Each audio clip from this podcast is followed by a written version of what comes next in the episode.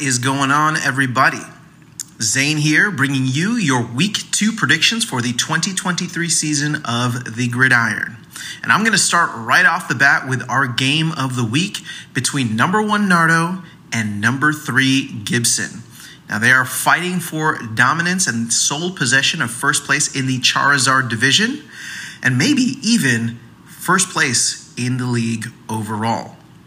Now, the projected points has Gibson winning 107 to 100. And I would say that I'm going to actually agree with this, although I think it's going to be even closer than just a seven point spread. Now, what makes me really like Gibson's team is Christian McCaffrey and Josh Jacobs. The running backs are super solid and have great matchups this upcoming week. And then, even though Lamar Jackson is projected to do more points for Nardo than Deshaun Watson is for Gibson, I actually think Watson is going to have a fantastic Monday night game against the Pittsburgh Steelers. Now, where Nardo can make things interesting is with his wide receivers. Now, Justin Jefferson has already played and outscored his projected points, but he also has Tyreek Hill and Zay Flowers coming up as well.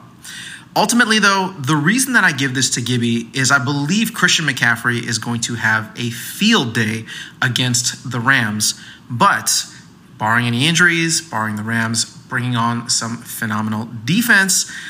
I don't know. Nardo might just pull it off, but I am going to give this one to Gibson by less than seven points. Our next game is between number two, Rishi, and number 10, Austin. Now, the projected points are 104 to 100 in Austin's favor, and Austin has already had a phenomenal performance from Hockenson at the tight end position, who has outscored his projected points by 13, scoring 22 over the nine that he was originally projected. Now, here's the thing. Ultimately, I think I still want to give this to Rishi because I believe Herbert will have a better game than Tagovailoa, than Tua. I can't say his name. And I also think that Rishi's running backs are better in many instances. Etienne and Walker. Now, wide receivers, there's no doubt in my mind that Calvin Ridley and Stefon Diggs for Rishi will fare much better and probably score higher than their projected values. And Darren Waller is kind of just a wash at the tight end position. So, while the score, or at least the projected points at this point in time, does favor Austin, I do believe that's really only because he had his tight end overperform. When it comes down to it, I don't think the rest of the team is going to perform or overperform. In fact, I believe they're going to underperform, whereas I think Rishi's team will overperform and cross the century mark quite easily. Our next matchup is between Ashok at number six and number 11, Liddy. Now, the projected points right now are 104 to 96 in Ashok's favor. But there is one big X factor that is going to define this game for me, and I'm going to start there. That is Travis Kelce. At this point in time, Saturday evening, he is listed as questionable. And if he is able to come back and perform even at 70% of what Travis Kelce normally does, I think this could turn the tide very much in Ashok's favor. Now, that being said, you look at the rest of the starters, and you got Joe Burrow for Andrew Litwin versus uh, Lawrence on Ashok's side. And Joe Burrow had a pretty rough week last week. I do think he gets a nice bounce back at home against Baltimore. I also think that Liddy's running backs are better. Bijan Robinson only projected to get 12 points. Come on, he's going to get a lot more than that. And you all know how I feel about David Montgomery. I don't think he's that fantastic, but I can see him performing well against Seattle at home.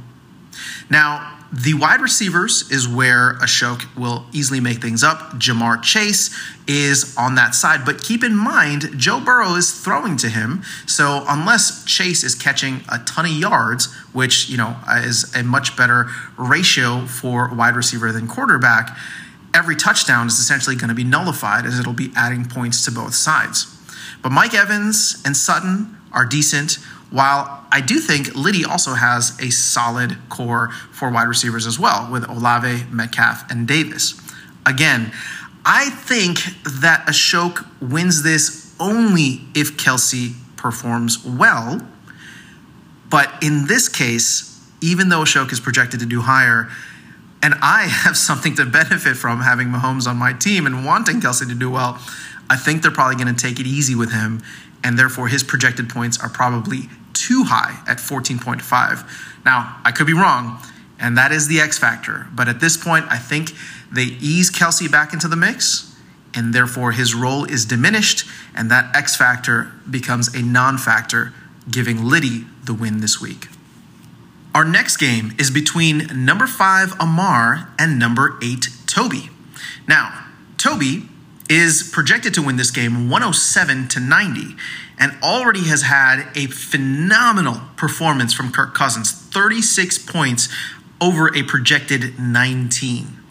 Now, it sucks to make these predictions after that game has already happened, but just from the get go, I got to go with Toby because of the fact that Cousins scored 17 points more than what he was projected, and Toby is now slated to win by 17 points more. So the rest of the lineup does look relatively even, and even if Josh Allen scores his 26 points as projected, Amar is still only slated to get 90. When it comes to running backs, I like Toby's running backs better with Dalvin Cook and Aaron Jones versus Moss and Sanders for Amar. I also like Toby's wide receivers with Davante Adams, DeAndre Hopkins, and Jerry Jeudy versus Smith Schuster, Waddle, and Christian Kirk. So, all across the board here, I really think that Toby's team is, if anything, at the very least on par with Amar's team. And by having Kirk Cousins have a monster game, it really just comes down to whether Josh Allen or one of the other players on Amar's team can really outperform what they are projected to do. But as of now, I will go with Toby. Our next matchup, I guess I'll dub this one the toilet bowl competition of the week, is between number seven Nooney and number nine Kieran. Now, me dubbing it the toilet bowl competition of the week actually has nothing to do with the strength of either of these teams, but really their projected points. It looks like this game is not going to even top 90 for either side. Again, that's just from a projected standpoint. Nooney right now is projected to win 88 to 84 over Kieran, and we've already had a couple of players play on either team. Now, ironically, at the quarterback position, you have Justin Fields and Jordan Love, who were on the field together last week. And while I do think, and I guess maybe more so, I'm hoping that Justin Fields has a better game against Tampa Bay, I just think that Jordan Love looked much better last week and is playing against Atlanta in a dome and will perform better overall, even though he's projected to do slightly less. At the running back position, I would actually give this to Kieran.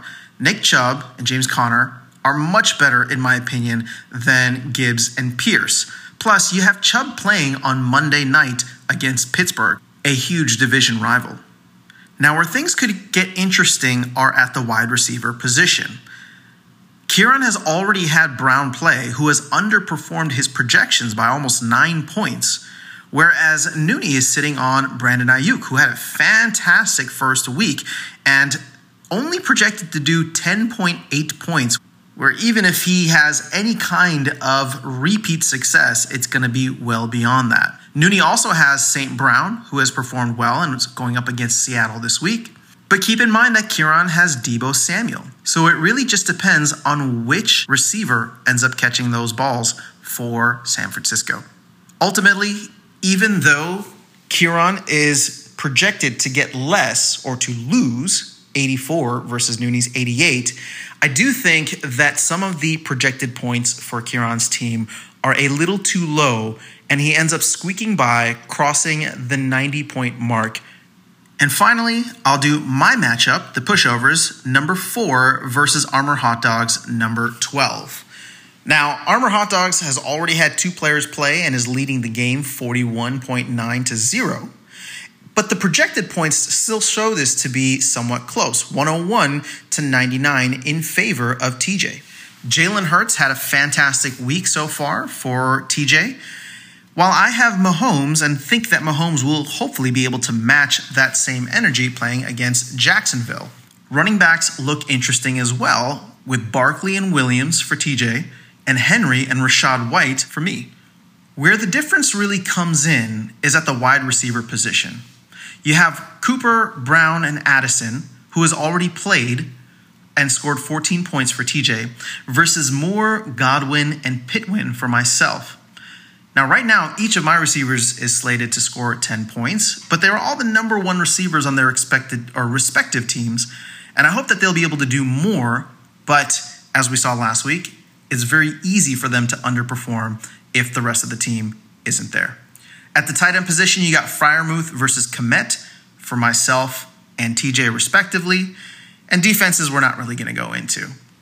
I do think this ends up being a very, very close game. And the fact that TJ has already had solid performances from Hurts and Addison puts him well above me in the sense that Mahomes will need to match that. And if he doesn't, that's when I get into trouble. So for now, I like the projected score. I mean, I don't actually like it, but in terms of looking at it from an accuracy perspective, 101 to 99, it's a close game. I'll give the edge to the Armour hot dogs, but I hope I'm able to change the tide. That's all we have for this week. Let's see how I do out of all six matches. Best of luck to you guys, except for TJ. I'm coming for you.